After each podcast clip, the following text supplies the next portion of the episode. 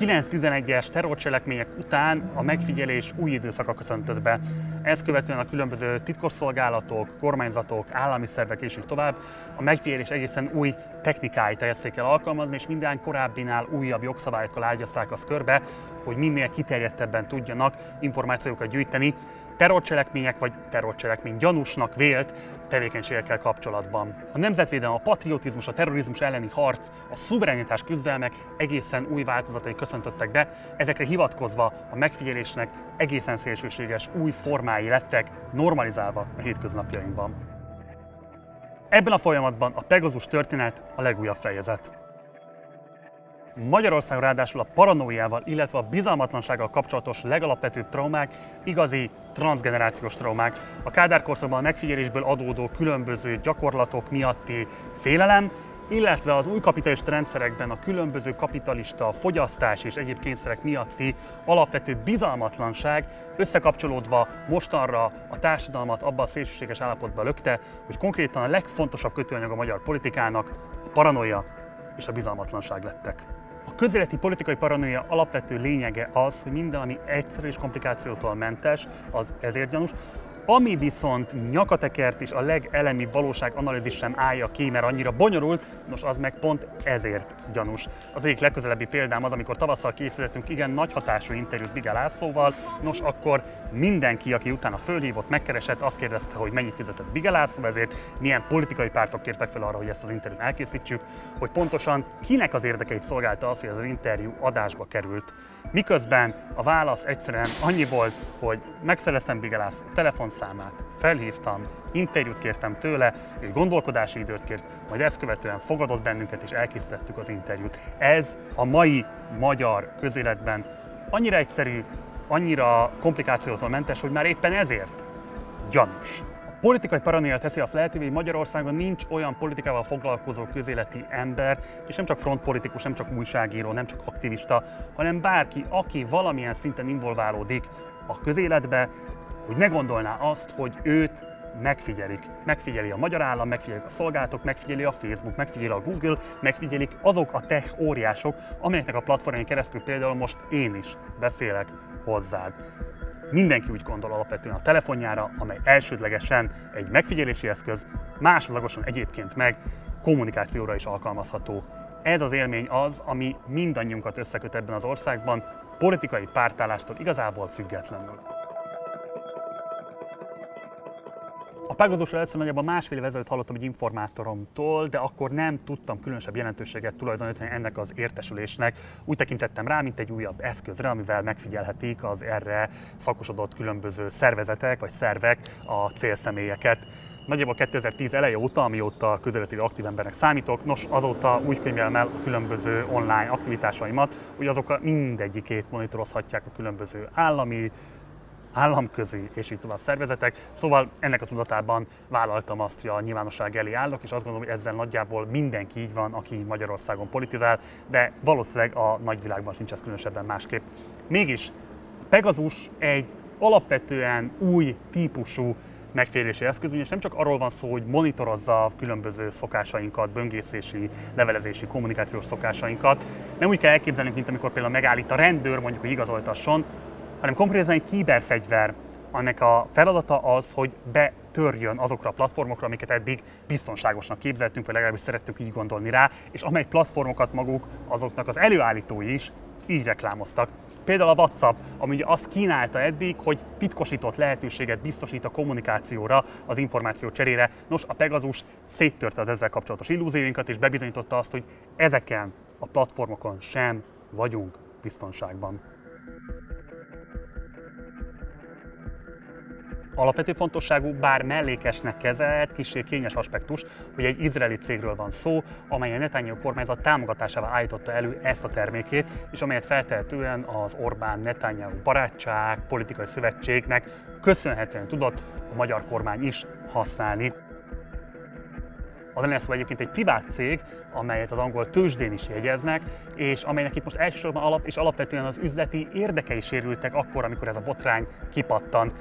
És hiába állítja azt a cég vezetője, hogy kizárólag kormányok és államok részére közvetítik ezt a szolgáltatásukat, illetve hogy minden esetben az izraeli kormányzat jóváhagyása szükséges hozzá, a privát mi voltából adódóan nem nagyon hiszem azt, hogy érdemben tudná bárki is ellenőrizni azt, hogy ezek az állítások valódiak-e, avagy hazugságok.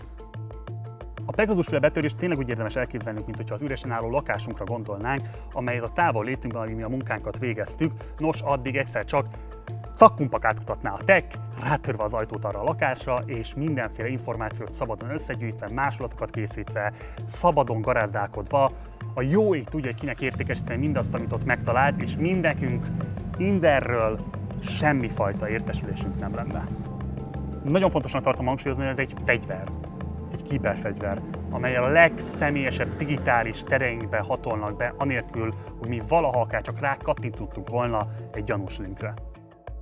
És akkor a botrány kipattan, és a magyar kormány érintettségét a világ legmagasabb presztízsű újságjai és médiumai igazolják, akkor a magyar kormány illetékisei nem tagadják az értesülét, sőt, nem arról beszélnek, hogy a magánélet védelme, magánszféra védelme szent, és mindenfajta kiberfegyver használata ártatlan és gyanú felett álló állampolgárok ellen elfogadhatatlan és a magyar kormány szempontjából abszolút megvetendő, hanem jól lakott óvodások színvonalán hadoválnak össze-vissza. A kormányülésen esett szó a Pegazus ügyről, a megfigyelési botrányról? Nem. Mi ennek az oka? Nem tartják annyira fajsúlyosnak, fontosnak az ügyet? Nem. A szóban forgó technikai eszközt nevezzük szoftvernek nem használja az információs hivatal, arra vonatkozólag semmifajta megállapodást nem kötött. Az NSO miért mondhatta azt, hogy valószínűleg vett a magyar kormány ilyen szoftvert, amikor Szijjártó Péter állítja, hogy nem. Én nem emlékszem erre, vagy nem olvastam ezt a nyilatkozatot. Ez alapvetően a magyar kormánynak nincs ebben jelen pillanatban a botrányban, vagy bármiféle visszaéléssel kapcsolatban érintettség. Egy politikai állásfoglalás miatt senkit nem hallgatunk le. Viszont az jól látszik, hogy van egy alapvetően Soros György által vezetett hálózat, ez média és különböző NGO-k, szervezeteket jelent, amelyek kifejezetten, noha itt egy 50 országban 50 ezer érintette lévő botrányról van szó, mégis a magyar kormányra akarják ráhúzni, még azt is, hogy külföldi újságírókkal, meg minden más szereplővel mi történik. A jogszerűségre az jelent garanciát, hogy vannak törvényeink, ezek a törvények ráadásul nem is új keletűek. A Pegasus botrány legijesztőbb tanulsága pedig az, amit eddig is tudtunk, de ilyen erővel még nem csapódott az arcunkba, hogy egész egyszerűen a magyar kormány fölött nincs senkinek semmilyen hatalma a tekintetben, hogy elszámoltathassa azzal kapcsolatban, hogy kiket választ megfigyelésre, és hogy milyen eszközöket vet be az ő megfigyelésükre. Én nem látok botrányt. Ursula von der Leyen Európai Bizottsági elnök pedig a szokásos koreográfiát bemutatva egy semmire sem kötelező, rendkívül erőtlen nyilatkozatban ítélte el az Orbán kormányt, ezzel újfent bizonyítva azt, hogy képtelen érdemi védelmet biztosítani az Európai Unió állampolgárai számára. It is uh, completely unacceptable if this would be the case. Ami pedig külön problémás, hogy a DK és a Momentum pedig néhány héttel ezelőtt épp az Európai Parlamentben fogadott el, vagy adta a hozzájárulását egy olyan törvényhez, amely a pedofília gyanúára hivatkozva korlátlan megfigyelését teszi lehetővé az uniós állampolgároknak. Azt állítjuk, hogy minden titkos információgyűjtés az törvényes keretek között zajlott. Ennek az ellenőrzésére a Nemzetbiztonsági eh, Bizottság hivatott úgy, hogy a világ összes országában. Aminek ugye a Fidesz frakció megakadályozta az összehívását ebben az ügyben. A Nemzetbiztonsági Bizottság, ami ugyanúgy a Fidesz fogságában szenved, mint hogy az ország egésze, nem volt képes összehívni saját magát, tekintettel arra, hogy a fideszes többség elgáncsolta az ezzel kapcsolatos ellenzéki próbálkozásokat. Amikor ezt a videót felveszünk, még nem tudjuk, hogy jövő hétfőn, a rákövetkező hét hétfőjén sikerül-e meghallgatni Pintér Sándor belügyminisztert Nemzetbiztonsági Bizottságnak, de azért nagy tétet ne tegyünk rá. Teljesen nyilvánvaló, hogy a Fidesz mindenfajta érdemi vizsgálatot gáncsolni és akadályozni fog a továbbiakban is. Nyilvánvalóan, hogy olyan kérdéseket tesz föl, amit a Nemzetbiztonsági Bizottság előtt nagyon szívesen megválaszolok, zárt ülésen. Most ugye Magyarországon megvan a módja annak, hogy a egyszerűség kedvéért nevezünk titkosszolgálatoknak, szóval hogy a titkosszolgálatokat kormányzati, meg kormányzaton kívüli parlamenti eszközökkel ellenőrizzék. Mit szól az újságírókat hallgatnak le Magyarországon? Nem hallottam róla.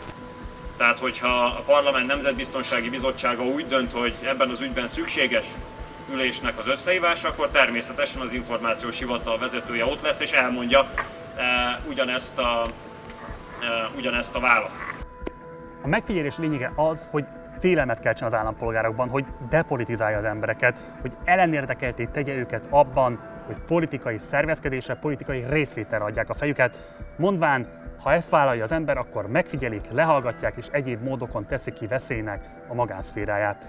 A helyes válasz éppen ezért nem az, hogy megadjuk magunkat ezeknek a trendeknek, hanem ellenállunk neki olyan szinten és olyan formában, amit a lehetőségeink megengednek attól, hogy egy nemzetközi oknyomozó újságíró együttműködésből kiderült, hogy a Pegazussal figyeltek meg illegálisan állampolgárok tízezreit a világban, és attól, hogy most már pontosan tudjuk azt, hogy a magyar állam képviselői a vélt vagy valós politikai ellenfeleikkel szemben ilyen módon használtak illegális megfigyelési eszközöket, nos, ettől még az a politikai munka nem kerül elvégzésre, amivel fel lehet számolni ezt a helyzetet.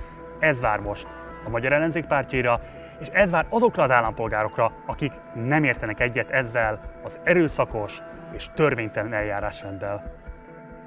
A megfigyeltség állapota mostanra teljesen normalizálódott, úgy az online szörföléseink alkalmával, mint a legprivátabb tereinkben, sőt, a köztereken is, ahol például szinte minden lépésünket kamerák monitorozzák, például itt a 8. kerületben, az előző városvezetésnek köszönhetően szinte minden sarokra sikerült egy-egy térfigyelő kamerát elhelyezni.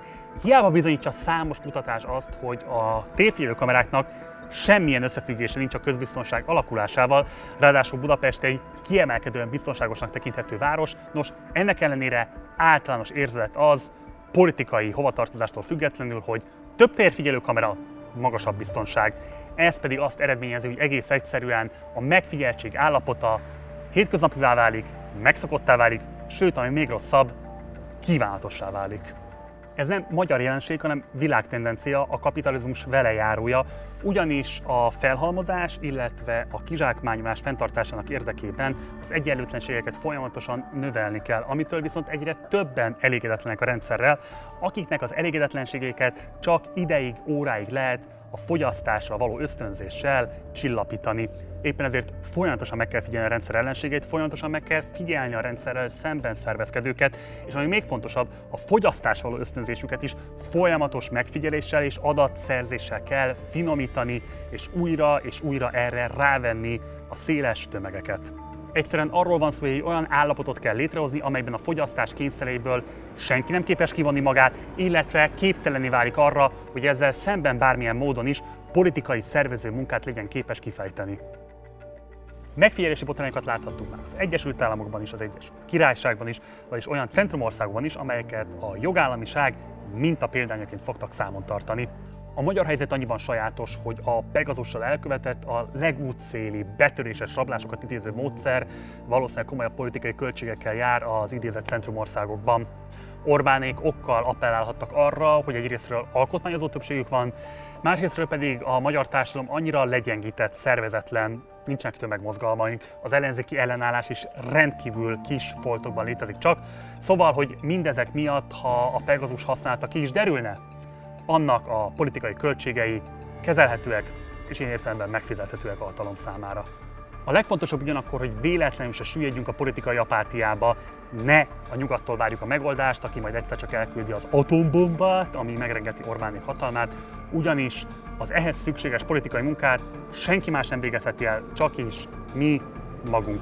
Addig pedig alapvetően értékeljük és köszönjük meg azoknak a bátor újságíróknak a munkáját a Direkt 36-nál és a többi médiumnál, akik elvégezték azt az oknyomozást, aminek eredményeképpen most ezekkel a tudásokkal gazdagabbak lehetünk. És ami még fontosabb, hogy semmi esetre se fogadjuk el a törvénytelen megfigyelését állampolgároknak, a telefonjaik feltörését, akkor sem, azt a magyar kormány a magyar állam követi el, és főként akkor ne, ha van jogszabály, ami ezt lehetővé teszi.